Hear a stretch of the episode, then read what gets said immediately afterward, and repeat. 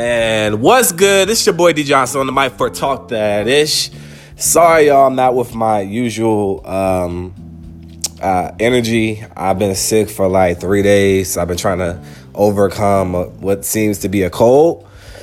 But I had a chance last night after I came home from work to watch uh, the college NCAA basketball open. And now let me tell you, I've never really been excited about NCAA regular season basketball. I haven't been excited in a while, probably since Kentucky had Cauley-Steins and all those guys, and they were really, really, really good. And it was just entertaining to watch those guys.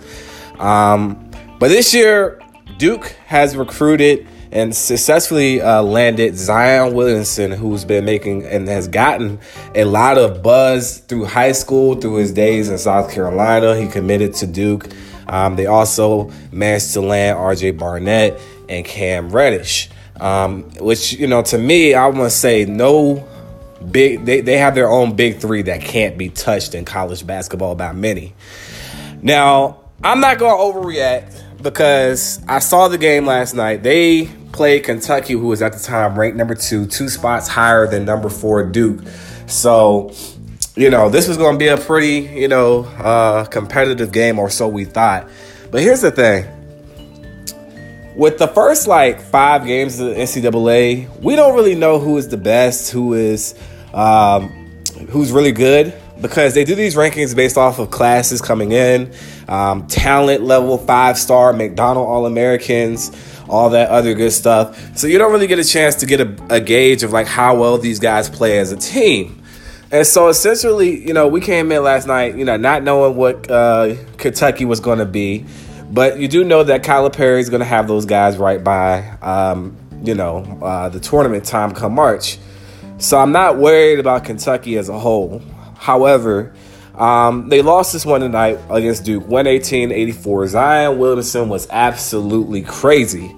Um, he had 28 points, and I was watching highlights, and you know, I was thinking, I'm like, this guy's 280, and he has a, a, a unlimited locomotive that just he just doesn't stop moving. He has a he can dunk from the free throw line. He showed a little bit of um, of range with his perimeter shot. Um, I think if he wants to translate his game to the next level, he's really got to work on his jump shot shooting a lot more. I'm a lot, I would like to see him try to attempt to take about five to seven uh, per game because I think that would really convince scouts what he really is and what he really is not. But Zion Wilson put on a show last night. Um, RJ Barrett put on a show last night. Now, what I will say about RJ Barrett is he may be the reason, and this is not me hating, I will come with facts in a second.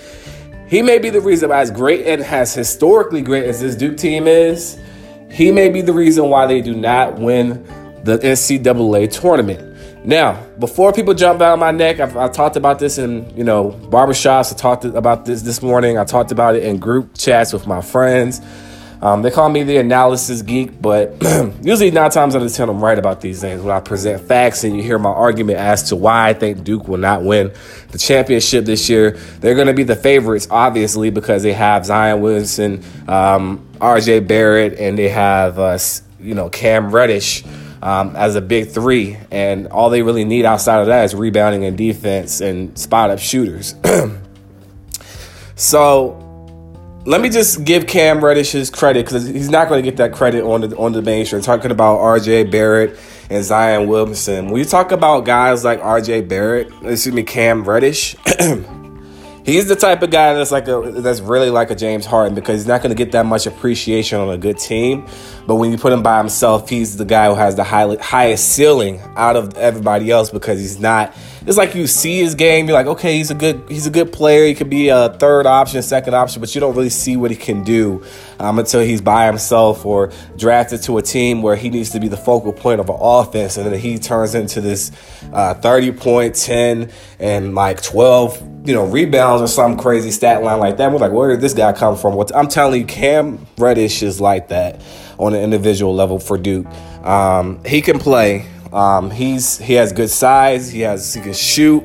Um, he you know he's probably the more consistent perimeter shot shooter um, on this team right now uh, for Duke.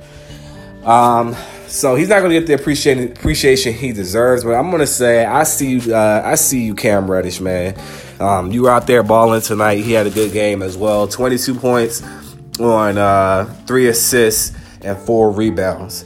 So let's dive into this game. Um, overall, UK just looked out of sync. It's early for them. Calipari doesn't really have this team together until they get into SEC play.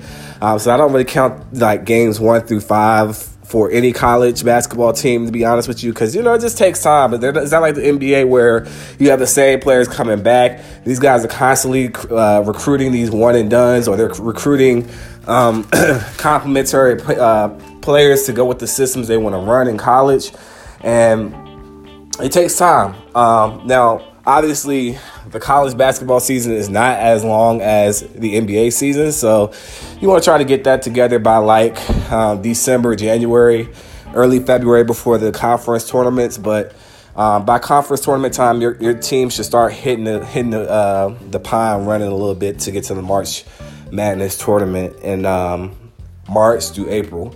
So I expect UK to be uh, better as they as they uh, you know as they go. Um, they didn't have bad production. Travis gave them good numbers tonight. Um, Kay Johnson gave them good uh, numbers tonight. Um, I'm sorry, y'all. Let me stop being lazy. Let me give full names. Keldon Johnson gave him good numbers tonight. Gave you 23 points for Kentucky. And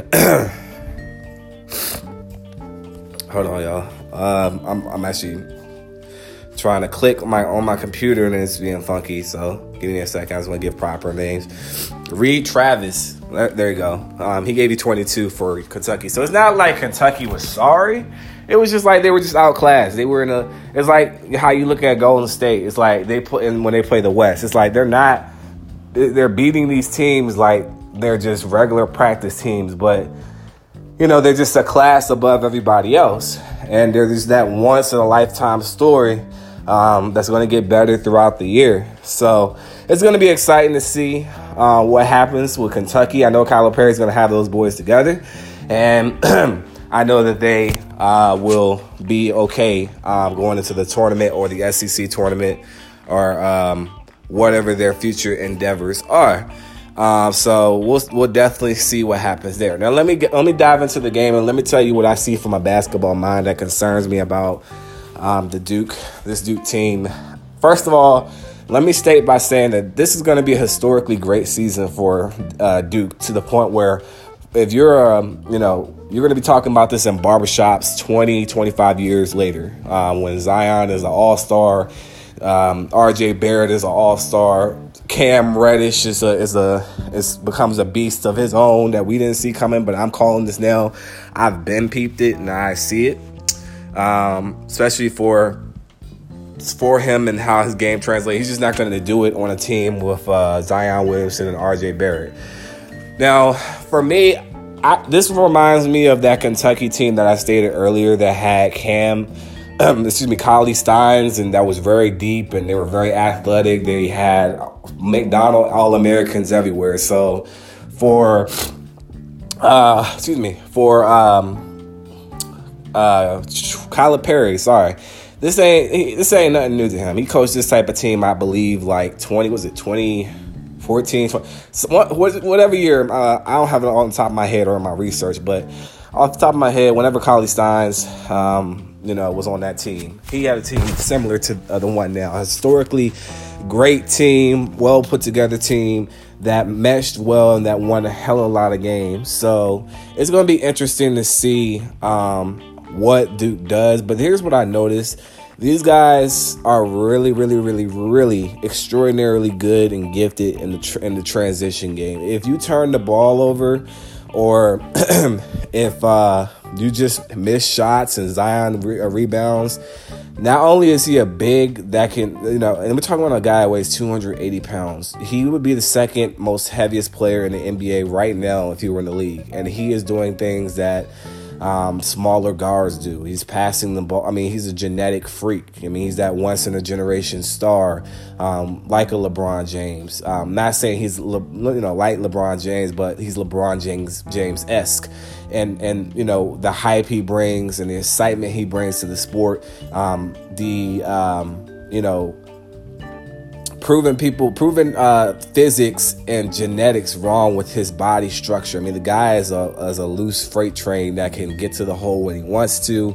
Um, I believe if he strengthens his perimeter shot, he's going to be unstoppable, unguardable. Because I mean, without fouling him, he has the strength to get to the basket against most bigger centers and forwards. So it's going to be interesting to see his game improve under a proven coach um, like Mike Krzyzewski. Um, you know, so I'm I'm really excited to see you know how Coach K gets him right um, this year because you know he's going to be working on the little nuances of his game. I mean, again, Mike uh, Coach K has had some great some great talent in the past. The Kyrie Irvings. Uh, um, God, he just went this year. Bagley, uh, yeah, Bagley the third. Great guys like that. That just, I mean, they weren't gems um, from the first scouting reports, but they're going to translate later because they're fundamentally sound. That's what Coach K preaches. And I mean, he's you're going to play defense for Coach K. He does not play about that, or you're not going to be on the floor. Um, so I like what I've seen so far from him. Um, I do think I'm not co- totally convinced yet of his perimeter game. I do believe if teams um, the, the, the defensive teams, especially in ACC. Like I mean, I'm from Charlottesville, Virginia, so um, if UVA, who's a great defensive team, has been that way for eight years, says okay. We're gonna pack the paint. We're gonna stay on RJ. We're gonna stay on Cam. We're gonna force you guys to, you know, beat us from the outside. I think Duke can, you know, they can lose because they're not, a, they can't shoot like this every night they're going to have an off night. And because this is the NCAA and the way the tournaments are set up for a championship is one and done, um, you know, there there's room for fluke games that can happen where a Duke can come in kind of flat, or one of these big three don't have a good night, two of the big three don't have a good night, and then you know uh, they can be in some trouble. I think what's gonna what's gonna be something to keep an eye on is RJ Barrett's production and training um, development as a actual guard because when he gets the ball, he's looking to score. He has that Kobe mentality to just score the basketball, even if he has to jack up 30 shots. And that's not always a bad thing because if he's off, um, there's more, you know, um, rebound opportunity uh, for other teams. Um, even though you have Zion to clean up the basket if you need that, but just saying that you know teams are going to prepare for that type of stuff and be able to box him out. So can RJ Barrett be able to sustain that level of play and get to the basket and cause some uh, cause some foul trouble as well? And then also, one flaw in Zion Wilson, Wilson's game as a player I notice is he doesn't play smart defense. I mean, if you attack him or if you uh, you know, if you're a crafty, offensive minded guy, you can get Zion Williamson in some foul trouble. And with him off the floor now, you have essentially two guards and no big, and you can out rebound Duke um, if if teams are thinking to go that direction. So if I'm a coach, yes, this is a historically great team, but with historically great teams come a lot of flaws because those type of teams are you know players that are trying to play to prove their stock in the draft at the next level so much so rather than trying to win a championship. I mean, let's think about Jalen Rose, who talked about Zion Williams not being on the on the Fab Five. Well, let's remember the Fab Five never won a national championship. Um, that Kentucky team with Cauley-Steins didn't win a national championship. These are all historically great teams. Um, the Boogie Cousins uh, Wall team, who I think is like at least in the top five for Kentucky in terms of juggernaut and class and skill, did not win a national championship. So it takes more than just having names on your team that were great in high school to be successful. Now, I do believe these guys are going to win a lot of games. Um, I do believe these guys aren't going to lose as much, but it is not guaranteed that these guys are going to win the championship, just given the couple things I pointed out about them. Um, I do think that uh, Zion Williamson has got to get better on defense. Um, he, he's a good rim protector, but in terms, uh, you know, in, in today's NBA, you know, you've got to be able to, um, you have got to be able to defend smaller guards. And the fact that you know uh, he's not yet you know he's inconsistent some with getting that first step down to keep up with a guard when he's driving and having to respond late as a rim protector to try to get the ball out the hands. I mean, he had one play where a guard came in looking to uh, get a layup on him, and he just yanked it out of the air, blocked it, and stole it and passed. That's just raw athleticism. Um, but essentially, this is a, a type of team that it has all the makings for a championship team but it also has all the makings to fall apart if guys aren't focused and if guys aren't bought into the Coach K system. Um, I only see three guys on that team that contributed, and that's all they really needed uh, with the way this team is structured. They need other guys to go get rebounds, spot up and shoot, play defense. So that's it, because uh, you're gonna get your offense from RJ, uh, Zion, and Cam. Those are the only guys that you know you know you're gonna get consistent work from night in and night out. But this team is beatable. Um, and this team can have a, an off night at the wrong night um, in the tournament because in the tournament it's all about who can put it together at the right time, who is peaked at the right time. And I, you know, I don't get hyped um, with great teams like this one who peak very, very early because it gets to a point when they play basketball, they get bored, they get uh, complacent, and uh, you know it can kind of turn into some upsets because that's what usually happens because you know they they're beating their opponents by 20 25 points or 20 you know average of 15 to 20 points there's no challenge for them and then when they get a challenge and they're not locked in it's very hard um, you know for these guys to rebound so it's going to be very exciting i do see them being kind of golden state state esque um, in terms of just them being an unstoppable team. I see them going maybe, you know, they're going to win majority of games. Maybe they might lose like one or two games this year, but I see them being ridiculous, especially running through the SEC. I don't see many teams that can fool with these guys um, in the SEC. Um, excuse me, in the A- in the ACC. Um, I will say you do have. I think the test for them will be like a UVA because just because of how defensive they are. Um, I do think you can't count out Syracuse. Um, there's always that four for 15 kind of that kind of, you know, really the rises up in the ACC uh, to give people trouble. But traditionally, it's always UNC, uh, Virginia, Duke, um, and whoever else. Like sometimes Miami, sometimes Florida, sometimes Notre Dame. So it just depends on what people recruited and um, what what teams are buying into the system as a whole. But I'm very excited for Zion Williamson, RJ. Uh, um, RJ um, Barrett and and Cam Reddish. I think those guys are gonna be really good for the ACC. Um, I know most guys look at this and they're like, "Here we go, it's a stacked team." But the difference between NCAA and NFL is the fact that you know you have one and done, so you can have an off night, like you know the Golden State Warriors have that one off night, and they're going home um, and you know their season is done in the NCAA. It's just one of those things where a fluke night can get you sent home in NCAA. So um, that's why it's more exciting. Um, I do think that they'll go pretty far, but I do think like maybe Elite Eight or Final Four, they might get into some trouble. Um, teams might have them figured out enough to be able to come in with a game plan and get everything going their way enough to win. Um, but I just don't think the odds favor Duke to win this year. I, I think it favors them to be a very, very good regular season team, uh, win the ACC tournament. Um, will they be able to sustain that focus with the media talking about the next level for RJ Barrett, Cam Reddish, and Zion Williamson? That is to be seen. And oh, let's not forget the Cleveland Cavaliers, and mind you, I had these guys at the eighth seed, so I'm getting slapped in the face right now. Um, and I'll go over soon. We'll be uh, hitting the, uh, the 14 mark for the NBA, and I'll be doing another um, red hot take on everybody in the NBA where I feel like they stand now. Uh, now that I have a little bit of a sample size to comment and make some more in the stone comments about who they are so far until trade deadline. Um, let's think about this. One of those three players could possibly go to the Cleveland Cavaliers, and I believe that Cleveland might go for Zion Williamson. It might be all in the plan of why they're playing so terrible. And it, and honestly, I said this on a YouTube comment. I said um, I could see. Um, you know the Cleveland Cavaliers being one of those teams that just does horrible this year, but you know they're developing a guy like Collin Sexton. Uh, Kevin Love is still your your centerpiece of that franchise. Um, they bring in Zion Williamson, and this team has a big three again.